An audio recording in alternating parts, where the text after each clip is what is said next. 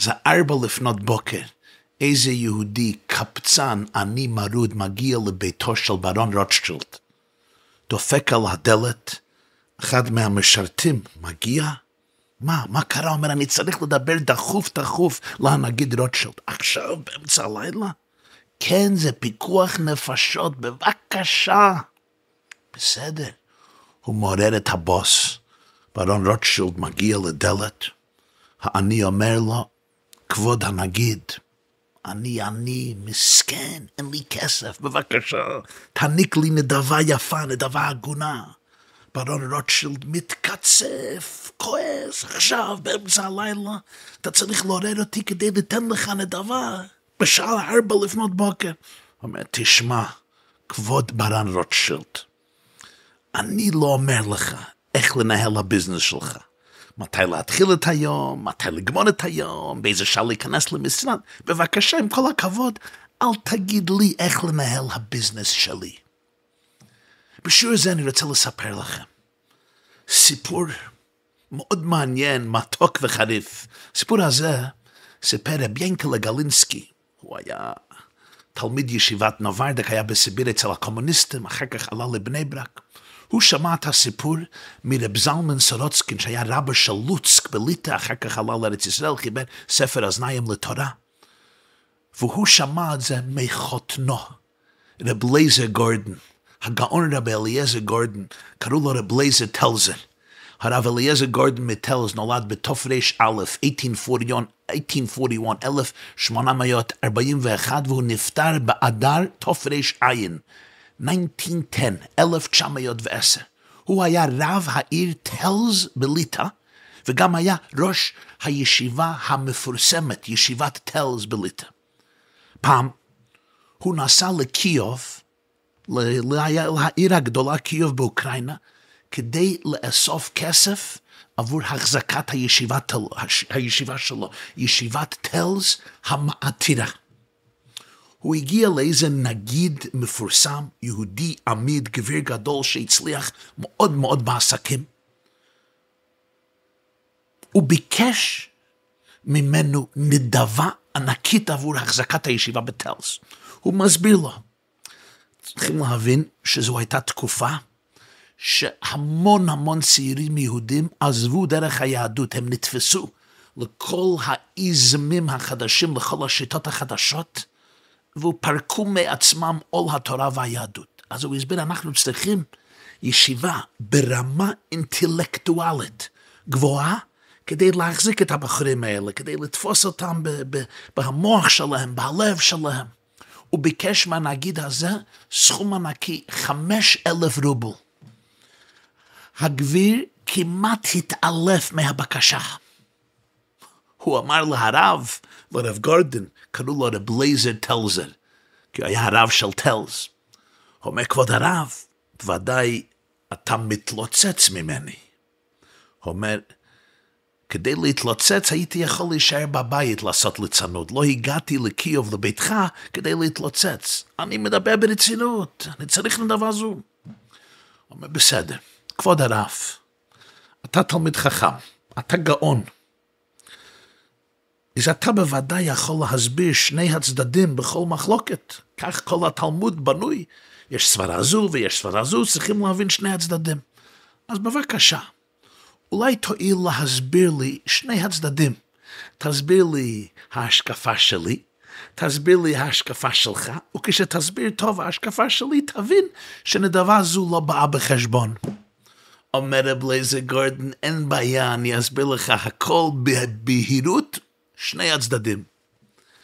יש פסוק בפרשת בחוקותיי, בסוף ספר ויקרא, פרק ח"ז, פסוק למ"ד, וכל מעשר בקר וצאן, כל אשר יעבור תחת השבט, העשירי יהיה קודש לאדוני.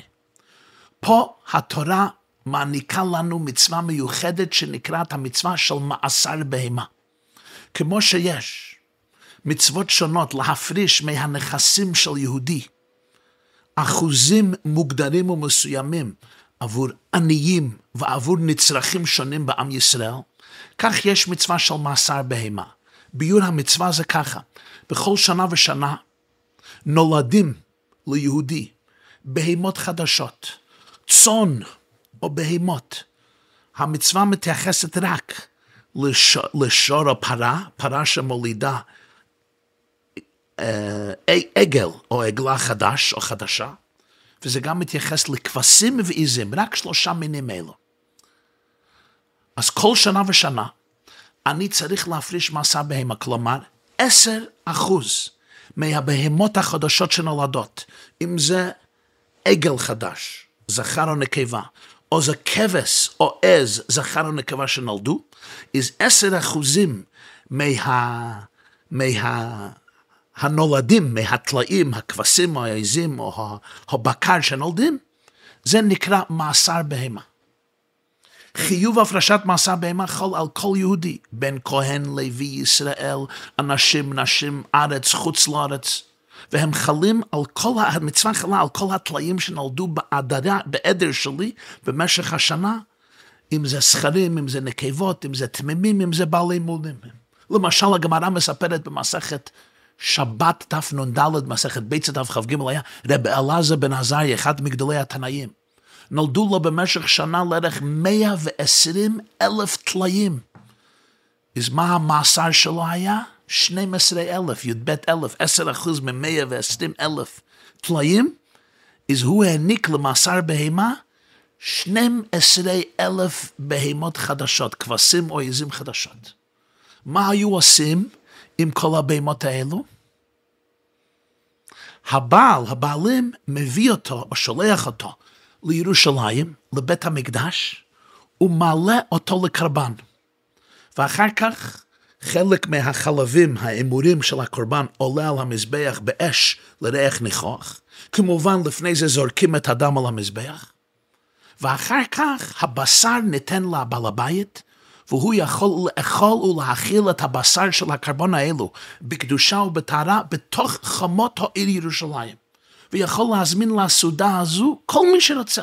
כמובן בני משפחה, ידידים, חברים, כהנים, לוויים, ישראלים, עניים, כולם יכולים לאכול מזה, ליהנות מזה, כמובן שהם צריכים להיות טהורים, לא טמאים.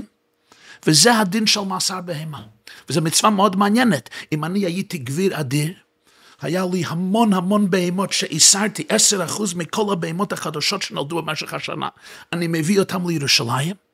יש רק שני ימים ולילה אחד שאפשר לאכול את הקורבן הזה בתוך חומות ירושלים, אז צריכים להזמין כל העניים וכל הידידים וכל החברים. אחד מהמטרות של מצווה זו, דבר אחד, חלק מסוים מהבהמות הוקדשו לבורא העולם ומנהיגו כמו הכרת הטוב. דבר שני, זה היה סיסטם שבו המון יהודים הגיעו לירושלים ושהו שמה. שהו בתוך החומות ירושלים, היו מתבשמים מקדושת ירושלים, לומדים תורה מהכהנים וגדולי החכמים ששהו בה. גם מאכילים את העניים ואת הכהנים. זה היה המצב. משפחה התאספה, ידידים התאספו, היו סעודות גדולות של מעשר בהמה.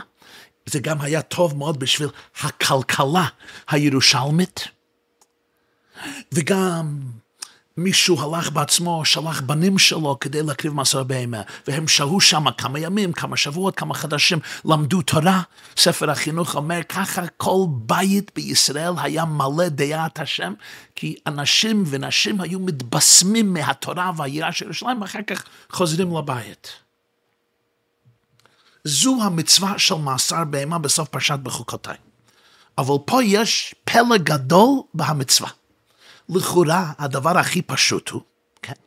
אתה יודע כמה בהמות חדשות נולדו במשך השנה, כמובן, כאמור, זה רק בשר, זה רק בקר וצאן, רק בקר וצאן, כלומר שלושה מינים של בעלי חיים, אם זה פרה שמלודה, או כבש או עז, זהו.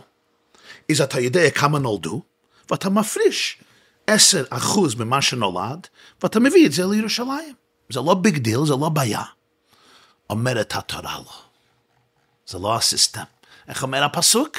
כל מעשר בקר וצאן, כל אשר יעבור תחת השבט, העשירי יהיה קודש לשם.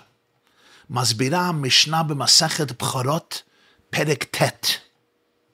ואני אצטט עכשיו דברי הרמב"ם, בהלכות בחורות פרק ז'. כיצד עושה? כונס כל התליים או כל העגלים לדיר, עושה לו פתח קטן כדי שלא יצאו שניים כאחד. אמותיהן מעמיד מבחוץ והן גאות כדי שישמו התלאים קולן ויצאו מן הדיר לקראתן. שנאמר כל אשר יעבור תחת השבט, וכשיצאו מן הדיר זה אחר זה, מתחיל ומונה אותן בשבט, במקל. א', ב', ג', ד', ה', ו', ז', ח', ט'. היוצא עשירי, בן זכר, בן נקבה, בן תמים, בן בלמום, סוקרו בסקרה, הוא צובע אותו בצבע אדום, ואומר הרי זה מאסר. המשנה בבחורות, פרק ט' אומר לנו, היהודי לוקח שבט, לוקח איזה ענף או איזה מקל, כאמור יש פתח, דלת מאוד צרה, רק בהמה אחת יכולה לעבור, לא יותר מאחד, וכולן יוצאות, כל הכבשים יוצאים, כל העזים יוצאים, כל העגלים יוצאים, והוא אומר, אחד, שתיים, שלוש, ארבע, חמש, שש, שבע, שמונה, תשע, היוצא עשירי, הרי זה עשירי, מסר, עשירי יהיה קודש. עד כדי כך, המשנה אומרת לנו במסכת בחורות פרק ט' ורמב"ם מצטט את זה בהלכות בחורות, מה אם היו לי מאה בהמות חדשות שנולדו בשנה זו? ואני לקחתי עשרה. או נולדו לי עשר בהמות חדשות ולקחתי אחד, זה לא מעשר. לא קיימתי המצווה של מעשר בהמה, כי אסור להפריש סתם עשר אחוזים, זה לא הולך. צריך להעביר כל אחד ואחד על ידי הדלת הקטנה והצרה.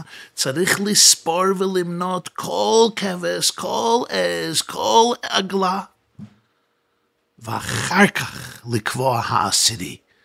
למה? אומר הברטנורי, כי הפסוק אומר, העשירי יהיה קודש לשם, ואין זה עשירי. אם אני סתם לוקח עשר בהמות במאה בהמות, ואני מפריש אותם עשר בהמה, זה לא עשירי. צריך להיות העשירי יהיה קודש לשם. איך זה עשירי? כשמונים, א', ב', ג', ד', ה', ו', ז', ח', ט', אחר כך יש העשירי. אומר רב אליעזר, תלז רב אליעזר גורדון להגביר הגדול בקייב, אני לא מבין הלכה זו.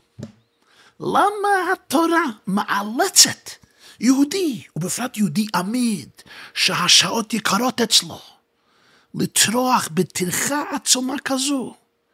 תיקח יהודי כמו רבי אלעזר בן עזריה, יש לי מאה ועשרים אלף בהמות חדשות, אתה יודע כמה לחץ וכמה זמן וכמה טרחה זה דורש ממני להעביר כל אחת מהן בנפרד דרך הדלת הצרה. אחד, שתיים, שלוש, ארבע, חמש, עד שאתה מגיע למאה ועשרים אלף. בפרט גביר, שהזמן שלו יקר מכל יקר, למה התורה עושה את זה ליהודי? יש לך מאה ועשרים אלף בהמות, בסדר. תיקח עשר אחוז ותביא אותם לירושלים ותקריב אותם בבית המקדש ותאכל אותם בשמחה, בקדושה, בטהרה, תזמין כל עניי ירושלים. חבל על הזמן, זה סעודה חגיגית נפלאה, אבל למה הטרחה הזו? אין לו משהו יותר טוב לעשות, מי צריך את זה? הגביר נדהם מהקושיה, הוא הרי יודע יקרות הזמן שלו. הוא אומר לרב אליעזר תלז, כבוד הרב, אני לא יודע. אומר לו רב אליעזר גורדון זיכרונו לברכה, אני אסביר לך, זה פשוט מאוד. אם אני מגיע לגביר עמיד, ואומר לו, תשמע יהודי, הקדוש ברוך הוא רוצה שתיקח שתים עשרה אלף בהמות,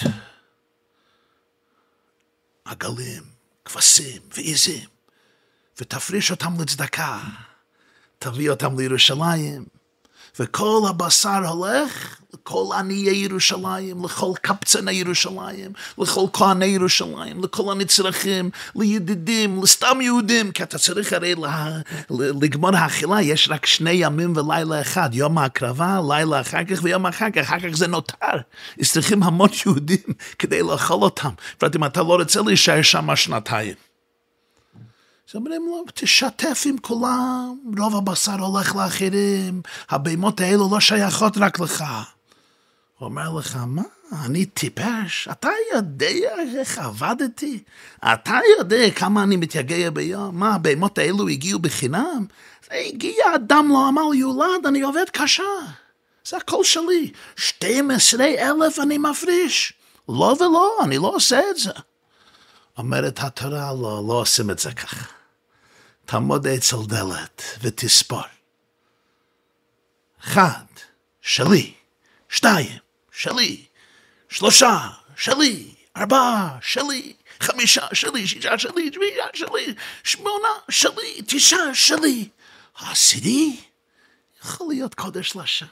שוב, א', לי, ב', לי, ג', לי, ד', לי, ה', לי, ו', לי, ז', לי, ח', לי, ט', לי. עשירי, שיהיה קודש לשם. אז זה בסדר, הוא מביא. הקדוש ברוך הוא נתן לך כל כך הרבה, א', ב', ג', ד', הכל שלך, שלך, שלך, שלך, שלך, שלך. העשירי שיהיה קודש לשם. וחייך רב אליעזר טלז, הוא אומר, זו המחלוקת בינינו. אני מבקש ממך חמש אלף רובל, אתה אומר, אי אפשר, מה אתה משוגע, אתה מתלוצץ, חמש אלף רובל, מה אתה מגיע אליי, אני אליק לך חמש אלף רובל, מה אני? הכסף העלו בדם, בזיעה, במסירות, בהמון טלנט ושכל והשקעה של זמן, אנרגיה, שנים של קשרים, מה אתה מדבר? אתה מגיע פה לבית ואתה רוצה כל הכסף? זו השיטה שלך, אני מבין את זה. אני אומר לך, בוא נתחיל לספור מה יש לך. הקדוש ברוך הוא האיר פנים לך. העניק לך, ברוך השם, הצלחה אדירה, בוא נספור. בית חרושת אחד, עוד בית חרושת, בית, גימל, דלת, איבוב, יער זה, יער שני, יער שלישי, יער רביעי, יער חמישי, מפעל אחד, מפעל שני, מפעל שלישי, מפעל תשיעי. מניות אלו, הבנק הזה, השטחים האלה, הבניינים האלה, הבתים האלה. הגביר אומר לה, בסדר, בסדר, מספיק, מספיק למנות, נתן לו את הנדבה. אבל יש עוד ביור. יש ביור שני. למה התורה צפתה שמאסר בהמה יופרש בצורה מוזרה זו? ופה אני רוצה לשתף אתכם ביור נפלא של בעל הקדושת לוי, הרב הקדוש רבי לוי יצחק מברדיצ'ב. יש לו ספר קדושת לוי. בפרשת ראה, הוא מתעכב על הפסוק, אסר תאסר את כל תבואת זרעך היוצא השדה שנה שנה. אומרת הגמרא בשבת תק"ט, מה זה אסר תאסר? תאסר, תיתן מאסר. אסר בשביל שתתאשר. אסר תאסר זה על ידי שאתה מעניק מאסר, תגיע לך עשירות. אתה חושב שאתה מפסיד כסף? לא, להפך, תתאשר. מסביר רב לוי יצחק, מה העניין בזה? איך הם ידעו את זה? מה ההבנה? איך הם רואים את זה בעשר תעשר? זה אומר ככה, ואני מצטט רב לוי יצחק מברדיצ'ב. כשאדם עושה צדקה, הצדקה עולה למעלה לפני הקדוש ברוך הוא. על דרך משל, כשאדם נותן זהב אחד לצדקה, או מידה אחת של תבואה מעשר לצדקה, כשהצדקה עולה למעלה, ומסתכלים בזה המעשר, מאין הוא בא? הוא בא מחמת שהיו לו עשרה זהובים, או עשר מידות תבואה. הרי הפרשתי עשר אחוז מהמעשר. אז מעשרה זהובים, הפרשתי זהב אחד. מעשר מידות תבואה, הפרשתי מידה אחת. נמצא אלו עשרה זהובים ועשר המידות, כולם נכנסים במצווה זו, כי מחמת שיש לו עשרה זהובים ועשרה מידות, נותן אחד זהב אחד מיד, מידה אחת. הם לא בודדות, הם יצאו כיוון שיש לי עשר, לכן הפרשתי אחת לצדקה. אז כל התשעה הם כאילו חלק מהמצווה. לכן בשנה הבאה אומר רב לוי יצחק מברדיצ'ב, והוא זוכר, שהוא ייתן עשרה זהובים מעשר, יוד מידות מעשר, דהיינו שיהיו לו מאה זהובים ומאה מידות תבואה, ונמצא שכל התבואה שהייתה לו בפעם הראשונה, דהיינו עשרה מידות שממנו הוא נתן מידה אחת, בשנה הבאה יזכה שכולם יהיו מעשר, כי יהיו לו מאה, ולכן הוא יצטרך לתן עשר אחוז מהמאה, אז הוא ייתן עשרה זהובים לצדקה. למה? כי כולם נכנסו במצווה. המצווה לא נוצרת מהזהב האחד. הזהב האחד נוצר מכולם, כולם הם חלק במצווה. זה פירוש הפסוק. עשר תעשר את כל תבואת זרעך היוצא עשרת השנה שנה. כלומר, עשר כשתיתן מעשר, תדע מה יהיה לשנה הבאה, תעשר את כל תבואת זרעך. כל התבואה שלך לשנה הבאה יהיה מעשר, כי יהיה לך עשר פעמים ממה שהיה לך בשנה הראשונה. אז כל התבואה תהיה מעשר, וזהו עשר, עשר, בשביל, תת, בשביל שתתעשר. הרעיון הזה, איפה היא מודגשת בגלוי? במעשר בהמה. התורה לא אומרת לך סתם ליתן עשר אחוז לצדקה. לקח עשר אחוזים מהבהמות, להביא אותם לירושלים לבית המקדש, לחלק אותם לעצמך, למשפחתך ולכל מי שאתה רוצה בירושלים עיר הקודש, שכולם יאכלו ביחד ויחגגו ביחד שמחת הקרבן. זה הרבה יותר מזה. העשירי נוצר מהתשעה הראשונים. אם אני לוקח סתם עשר בהמות, עשר אחוז לא יצאתי המצווה, זה לא מעשר בהמה. צריך להיות העשירי יהיה קודש. אז אני צריך למנות, לספור. אחת, שתיים, שלוש, ארבע, חמש, שש, שבע, שמונה, תשע. כלומר, העשירי נוצר מתשעה ראשונים, כי אם נהן תשע, אין אז כבר בספירת העומר. היום יום אחד, לא אומר, היום שני ימים, היום שלושה ימים, ארבעה ימים, היום חמישה. אם החסרתי יום אחד, ארבעה ימים, אני לא יכול לספור יום חמישה ימים, כי אין חמישה ימים, חמישה ימים נוצרים, לא מיום חמישי, אלא מהספירה של יום אחד ויום שני ויום שני, ואז יש היום חמישה ימים לא אומר. העשירי יהיה קודש נוצר מזה שספרתי אחד, שתיים, שלוש, ארבע. אם כן, העשירי שנתקדש לקודש ברוך הוא ממה הוא נוצר? הוא נוצר מכל תשע בהמות הראשונות, ולכן העשירי מגדיר את כולם מחדש, הם כולם נעשים חדש. חלק מהמצווה של מעשר בהמה. הם כולם כאילו הולכים ומצטרפים למסע הקדוש הזה לירושלים ולבית המקדש. הם כולם כאילו חלק מהקורבנות של מעשר בהמה, אלא שהם נאכלים בהבית. שמעתי פעם הרבי מלובביץ' רעיון נפלא, הוא אמר, במשניות יש סדר קדשים. זרעים, מועד, נשים, נזיקין, קדשים, טהרות. בתוך סדר קדשים הכניס רבינו הקדוש מסכת חולין. חולין זה חול. מונדיין, איפה זה? זה בסדר קודשים. כי אצל יהודי, איז חולין עדין אין קודשים. אצל יהודי, גם חולין הוא חלק מקודשים. גם חולין זה בתוך קודשים. זה לא חולין שנפרד מקדושה. בקדושה יש כאילו שני חלקים. יש חלק הקדושה של קדושה, ויש החלק שנחל כמו חולין. גם במעשר בהמה. יש העשירי ממש שהוא קודש לשם, וצריכים להוביל אותו לירושלים, והוא נחל בתור קרבן לאלוקי ישראל, בתוך חומות ירושלים, עם כל ההגדרות הנפלאות של קורבן שהוא קודש.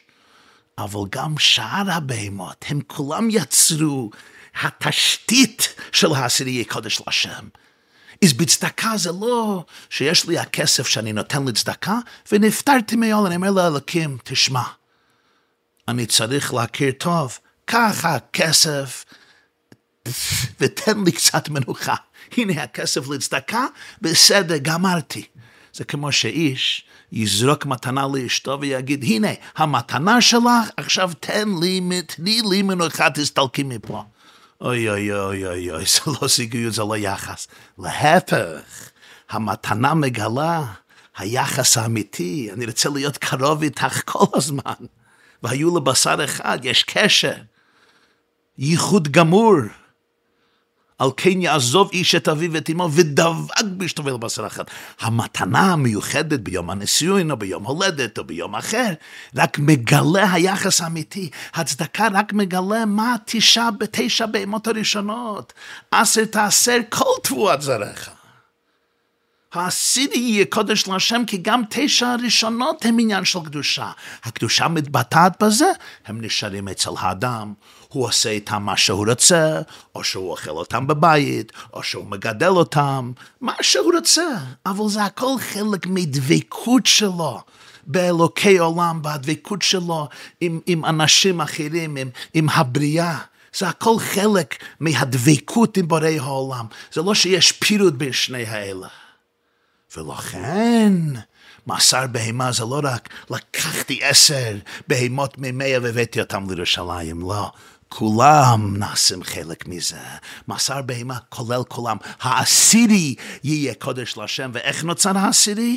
על ידי זה שספרתי א', ב', ג', ד', ה', ו', ז', ח', ט', כולם ביחד יצרו את העשירי, ולכן כולם ביחד יצרו את המעשר, ולכן כולם ביחד הם חלק מהקדושה, והדבקות, והאהבה, והצדקה, והמסירות והניסינה. גם הכסף וגם הבהמות שנשארים בבנק שלי, ובבית שלי, ובהמות שנשארות בחווה שלי, ובשדה שלי, וחורשים, ועושים את כל העבודה הרגילה של ימי החול, זה גם דין בקודש. ופה אנחנו מגיעים לרמז נפלא מהמקובל האלוקי רב שמשון מאסטרופול. רב שמשון מאסטרופול היה אחד מהמקובלים הגדולים בהיסטוריה היהודית. הוא גר בפולנה, באוקראינה, והוא נרצח על ידי הקוזקים של צבאות בוגדן חמלנצקי, ימח שמו, בפרעות תח ותת, אלף שש מאות ארבעים ושמונה ו-אלף שש מאות ארבעים ותשע, הפוגרמים המפורסמים באוקראינה ובפולין. הוא נרצח בפולמה בבית הכנסת בגימול מנחם אוב שנת האלפים תופחת. הספרים של רב שמשון מאסטרופולב זה דברים נפלאים, רואים שם שפע של רוח הקודש, ההסתכלות שלו, השממיות שלו, הקשרים בין, בין גימטריות וראשי תוות ועומק, והעומק ה, ה, של, של תורת הסוד שהוא ראה בפסוקים מאמרי חז"ל, זה דברים נפלאים בספרים שלו. בפרשת בחוקותיי הוא אומר משהו נפלא, ובהקדמה, כולם יודעים על התקופה החשוכה לאחרי חורבן בית שני, כשמלכות רומי הרשע רצחה עשרה הרוגי מלכות. גדולי חכמי וענקי עם היהודי נרצחו אז. השמות המפורסמים, רבי ישמעאל, רבי שמעון בן גמליאל נשיא ישראל, רבי עקיבא בן יוסף, רבי חנינה בן תרדיון, רבי אלעזר בן שמוע, רבי חוצפית המתורגמן, רבי יהודה בן בבה, רבי יהודה הנחתום, רבי אליעזר בן דמה, רבי חנינה בן חכינאי. יש אלה שמשמיטים שתיים ומוסיפים רבי חנינה סגן הכהנים או רבי ישעיהו הסופר. בפיוטים שאנחנו אומרים ביום הכיפורים ובתשעה באב, אלה אזכרה. אומרים ששר רומי הזמין חכמי ישראל ושאל אותם מה העונש לזה שגונב איש ומחרו, קידנאפינג, human trafficking. והם אמרו, כתוב במשפטים, גונב איש ומחרו ונמצא בידו מות יומת. והוא אומר להם, הרי אבותיכם עשו את זה לאחיהם, גנבו את יוסף ומכרו אותו לעבד למצרים, ואף אחד לא קיבל עונש. אתם תקבלו העונש. תהי רבי ישמעאל עצמו והזכיר את השם בסילודים, ועלה למרום ושאל מאית האיש לבוש הבדים, ואמרו לו, כי בזאת אתם נלכדים. בגלל חטא מכירת יוסף נהרגו עשרה הרוגי מלכות. כך אומרים בפיוטים, כך כתוב בספרים. המקור הראשון זה בזוהר חדש ברות, שחטא מכירת יוסף גרמה ההריגה של עשרה הרוגי מלכות גדולי חכמי ישראל אחרי חורבן בית שני. מגיע המקובל הגדול הארי ז"ל, רבינו יצחק לוריא, וכותב בספרו שער מאמרי רשב"י, שהם היו הגלגול של עשרת השבטים. עשרה הרוגי מלכות זה לא רק זה, הייתה כפרה עבור מה שעשה.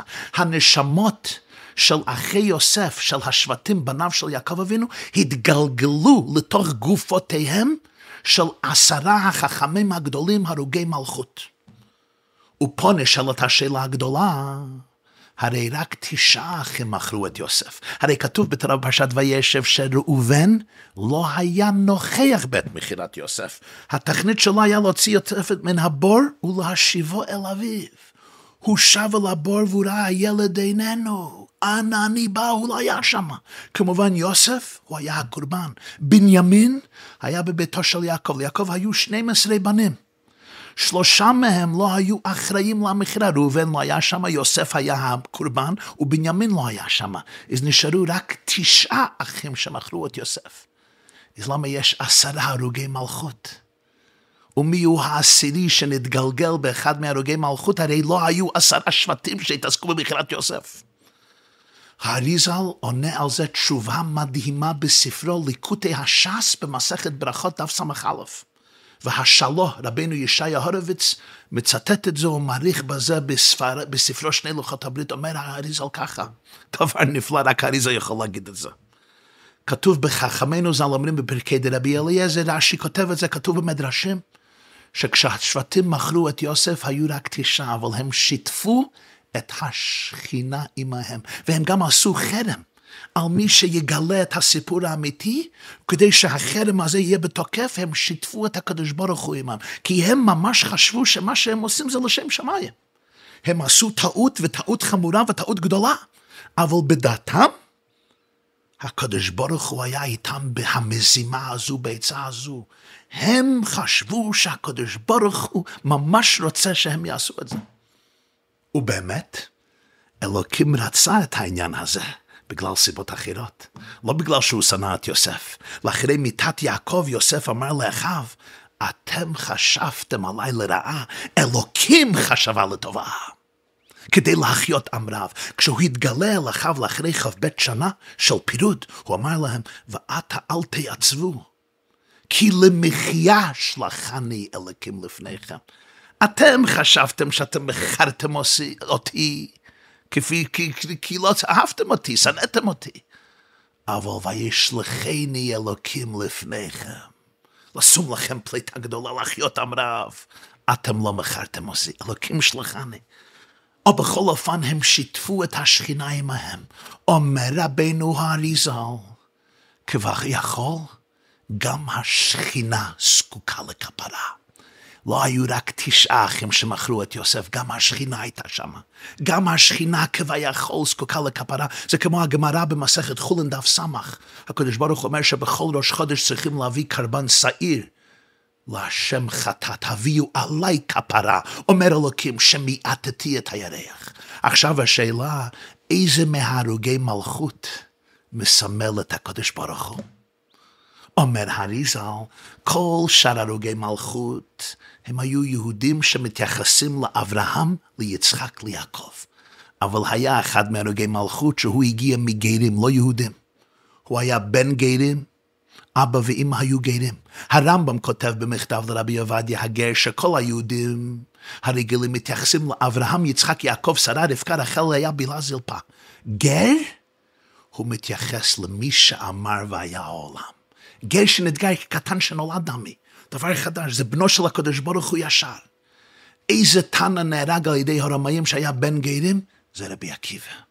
אז רבי עקיבא אומר האריזל, הוא העשירי, שכביכול מייצג את החלק של הקדוש ברוך הוא במכירת יוסף. ובזה אומר רב שמשון מאוסטרופול מוסבר. יש גמרא במסכת פסחים דף ח"ב, היה אחד מגדולי חכמי, חכמינו שמעון העמסוני, היה דורש כל העתים שבתורה, כל פעם שכתוב עת, מה זה מרבה? בראשית ברא את אלוקים, בראשית ברא אלוקים את השמיים, את הארץ. כבד את אביך, את אמך, רחץ את בשרה. מה זה העת? הוא דרש כל עת בתורה, עד שהגיע בפרשת ואת חנן בספר דברים, את השם אלוקיך תירא, עמד ופירש. מי צריך להרבות? ממי אני צריך לירא לבד? מהקדוש ברוך הוא, חס ושלום. הוא אמר לתלמידיו, כשם שקיבלתי שכר על הדרישה, אני אקבל שכר על הפרישה. עד שבא רבי עקיבא ודרש את השם אלוקיך תירא, לרבות תלמידי חכמים. יש מצווה של יראה מתלמיד חכם אותנטי, כי רבי עקיבא אומר לנו, תלמיד חכם אמיתי אין לו אגו. תלמיד חכם אמיתי זה כולו דבקות, כולו ביטול הקדוש ברוך הוא. הוא רק צינור שעל ידו זורם רצון ונוכחות אלוקי עולם. את השם הלקח תראה לרבס תלמידי חכם, כי תלמיד חכם אמיתי הוא צינור, קנדואט, שעל ידו מתגלה הקדוש ברוך הוא בעולם. רשב"י אומר, תלמידו של רב שמעון בן יחי, בעל ההילולה של ל"ג בעומר, אומר, בזו ענה סימונה בעלמא. אני רק סימן. כשיש שלט, מה השלט? שלט רק מראה לך איפה ללך. מסתכלים עליי, מה רואים? רואים נוכחות האלוקית בעולם.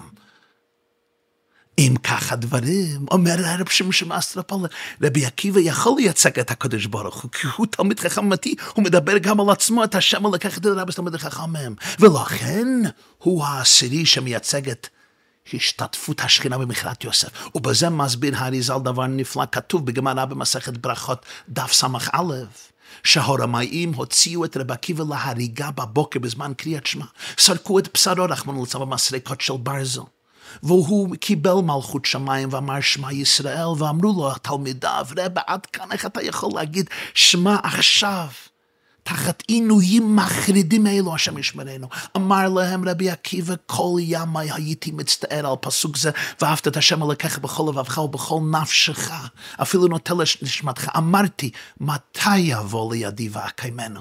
עכשיו שבא לידי לא אקיימנו? היה מעריך באחד, עד שיצא נשמתו באחד, יצאה בת קול. ואמרה, אשריך רבי עקיבא שיצא נשמתך באחד. אומר רבינו הריז"ל, זה לא רק יצאה נשמתך באחד כשאמרת מילה אחד, הפירוש הוא יצאה נשמתך בגלל אחד, בגלל השם אלוקינו השם אחד. אתה הוא זה שמייצג כביכול השם אלוקינו השם אחד בעולם הזה. אנו סימון הבלמות השם אלוקיך תלרבס תלמיד חכם, יצאה נשמתך בגלל האחד יחיד ומיוחד הקדוש ברוך הוא שהיה שם במכירת יוסף. כאן מגיעים לרמז הנפלא של רב שמשון אוסטרופול. הוא אמר, כל זה מרומז בהפסוק בפרשת בחוקותיי על מאסר בהמה. עכשיו תפתחו חומש, תסתכלו על הפסוק או תסתכלו על המסך, יש פה הפסוק.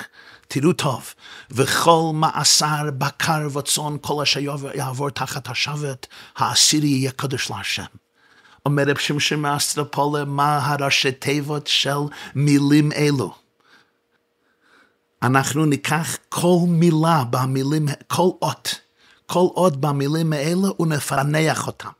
כל מאסר בקר וצאן, כל אשר יעבור תחת השבט, האסיר יהיה קדוש להשם. אומר רב שמשון מאוסטרופול, זיכרונו לברכה, השם ינקום דמו. וכל מאסר בקר וצאן, זה ווב, חוף, למד, מם, עין, סין, רש, בקר וצאן. אומר ככה, וידעו כולם למה מת עקיבא שהיה רואה בקר וצאן. וכל מאסר בקר וצאן, וידעו כולם למה מת עקיבא שהיה רואה בקר וצאן. הגמרא בכתובות דף סמך בית מסביר שרבי עקיבא היה רואה מפורסם של הבקר והצאן, של כלב השבוע הגביר הגדול. למה הוא מת? אומר הפסוק, כל אשר יעבור תחת השבט, כל הרוגי מלכות חכמי ישראל הקדושים והנשגבים שעברו מן העולם, שהסתלקו מן העולם, שנהרגו, זה היה תחת השבט. כל אחד ואחד מהם היה תחת אחד משבטי קה, אחד מהשבטים, אחד מבניו של יעקב אבינו. אבל מה עם העשירי? הרי העשירי לא מכר את יוסף, הרי לא היו עשרה אחים. העשירי רבי עקיבא יהיה קודש להשם. הוא מוקדש להשם, הוא מייצג את קדושת השם בעולמנו, הוא מייצג את השתתפות הקדוש ברוך במכירת יוסף. אז ידעו כולם למה מת עקיבא שהיה רואה בקר וצאן, כל אשר עברו מן העולם, כל התשעה, תחת השבט, העשירי, הוא לא ייצג אחד מהשבטים, כי רק תשעה מכרו את יוסף. הוא ייצג הקדוש ברוך הוא, קודש לשם, יצאה נשמתו באחד, בגלל הקודש לשם. עכשיו, מה פירוש השם צריך כפרה? אז באמת השיעור הזה לא, זה נושא מאוד מאוד מורכב ומאוד מאוד עמוק בתורת המחשבה, בתורת הקבלה, בתורת החסידות. הנקודה היא, הגם שהשם רצה שיוסף ימכר, למחיה שלחני אלוקים לפניכם, הוא הציל את העולם ואת כל המשפחה מחרפת רעב. אנחנו כולנו חיים היום בגלל יוסף. הוא היה ראש ממשלת מצרים והוא הציל את העולם מהרעב וגם המשפחה שלו. אבל הכאב היה נורא. לפעמים יש דברים בעולם, התכלית מאוד טובה, מאוד חזקה, אבל זו כאב. נכון, הקדוש ברוך הוא נמצא בכל הכאבים שלי, הוא הקדוש ברוך הוא נמצא בכל הכאבים שלך, גם אם לפעמים נמכרתי בחיים, נמכרתי בחיים, יש אלה שעברו דברים קשים נוראים, גם כי אין לך בגיא צלמוות לא יראה כי אתה עמדי, אבל זה כואב. הקדוש ברוך הוא נמצא שם, אבל זה כואב. ועל זה הוא אומר, אני צריך כפרה. אני צריך כפרה. ולכן, אף פעם לא צריך להתעלם מהכאב. להפך, השם נמצא בתוך הכאב, לכן הוא צריך כפרה. לא צריך לשכוח מהכאב, לא צריך להתעלם, לא צריך לברוח, לא צריך לקבור את זה. צריך לחבק את זה עם המון אמפתיה, אבל צריך לדעת ששם בתוך זה יש אור גדול, יש אור עצום, כמו שיוסף הצדיק ידע, למחיה שלחני אלוקים לפניכם. אני לא נמכרתי, אני נשלחתי. למה הרמז על מיטת רבי עקיבא? זה במאסר בהמה. דווקא במאסר בהמה, מכל התורה כולה, פה מוצא רב שמשון מאסטרופולי הרמז על האסירי רבי עקיבא שהוא קדוש לשם. ואולי, לפי כל המבנה של השיעור, בוא נזכור, דיברנו על רב אליעזר טלזר והביור למה זה יוצא אחד אחד וצריך לספור. דיברנו על הביור של הקדושת לוי, למה צריך לספור אחד אחד. עכשיו נבין, מה היה החידוש הגדול של רבי עקיבא? כשהרמאים הרגו אותו במסריקות של ברזל, הוא מקבל מלכות שמיים ואומר שמע ישראל ואומר להתלמידים, כל ימי אמרתי, מתי יבוא לידי ואקיימנו? פירוש שכל החיים וכל המציאות של רבי עקיבא הייתה חדורה עם קדושה, הייתה חדורה עם התשוקה, עם הצמאון, מתי יבוא לידי ואקיימנו? הוא היה בדבקות נפלאה, וכפי שהסברנו מהריזל, הוא היה בן גרים שמתייחס ישר למי שאמר והיה העולם. הוא לא היה קשור עם כל המבנה של ייחוס של יהודים, הוא היה קשור לדבקות עם בורא עולם. איך אומר הגמרא בברכות דף למד א', כשהיה רבי עקיבא מתפלל בינו לבין עצמו, אדם מניחו בזווית זו ומוצאו בזווית אחרת, מפני קריאות והשתחוויות שלו. זה לא רק פיזי. הוא היה בצד זה של בית הכנסת, בסוף התפילה היה בפינה הקיצונית של בית הכנסת בצד השני. זה גם מבחינה רעיונית. התפילה אצל רבי עקיבא חדרה בכל מקום, מזווית לזווית, מן העולם ועד עולם, מקצה אל קצה. אצל הרבה מאיתנו יש זווית ששם התפילה לא חדרת, לא אצל רבי עקיבא, אצל רבי עקיבא. מעולם ועד עולם אתה קהל. בכל מקום בחייו הדבקות חדרה. כל ימי אמרתי, מתי יבוא לידי ואקיימנו? איך אומר המשנה במסכת ידיים פרק ג', מדברים שמה על הסטטוס של שיר השירים בתנ"ך. האם זה ספר מקודש? זה לא ספר מקודש. הרי בשיר השירים לא נזכר שם אלוקים רק פעם אחת, ושפר ישבץ שלוות יודקי. הרי כל שיר השירים זה סיפור אהבה, אני לדודי ודודי לי. אמר רבי עקיבא חס ושלום. אין כל העולם כולו כדאי כיום שניתן בו שיר השירים לישראל, אומר רבי עקיבא. כל הכתובים קודש, ושיר השירים קודש קדשים. אצל רבי עקיבא אין פער בין הגשם והרוח, בין הגוף והנשמה, בין האהבה בין איש לאישה ואהבת הבורא להבריאה, בין אהבת הקדוש ברוך הוא לעמו. גם אהבה פיזית אצל רבי עקיבא זה השתקפות גמורה של אהבה רוחנית. אין עוד מלבדו, אין מקום שאין שם דבקות. כל יומי אמרתי מתי יבוא לידי ואקיימנו. שיר השירים זה קודש קדושים. זה נרמז במאסר בהמה, כתוצאה מהעשירי. הבהמה העשירית, ובנמשל זה רבי עקיבא העשירי קודש לשם, כל התשע מתעלות, כל הבהמות של חולין נעשות חדורות מקדושה, כולם יצרו ביחד את העשירי הקודש. זו הייתה תרומתו של רבי עקיבא. רבי עקיבא לימד כל השיר השירים זה קודש קדושים. העשירי הקודש מגדיר מחדש כל התשע, כולם הן חלק מדבקות מוחלטת עם בורא העולם. רבי עקיבא מלמד אותנו שהחיים לא צריכים להיות סועים, קרועים. אני לא צריך לחיות עם קרע, עם פער, בין גשם ורוח, בין שמיים וארץ, בין גוף ונפש, בין חיצוניות ופנימיות, בין אותנטיות ושקרים, בין זיוף ובין פנימיות. הפער הזה לא צריך לחיות. אני יכול להיות באמת חופשי בפנימיות, בדבקות תמידית ואותנטית, עם האמת הצרופה שלי, עם האמת הצרופה של העולם, עם האמת הצרופה של אין עוד מלבדו. תודה רבה.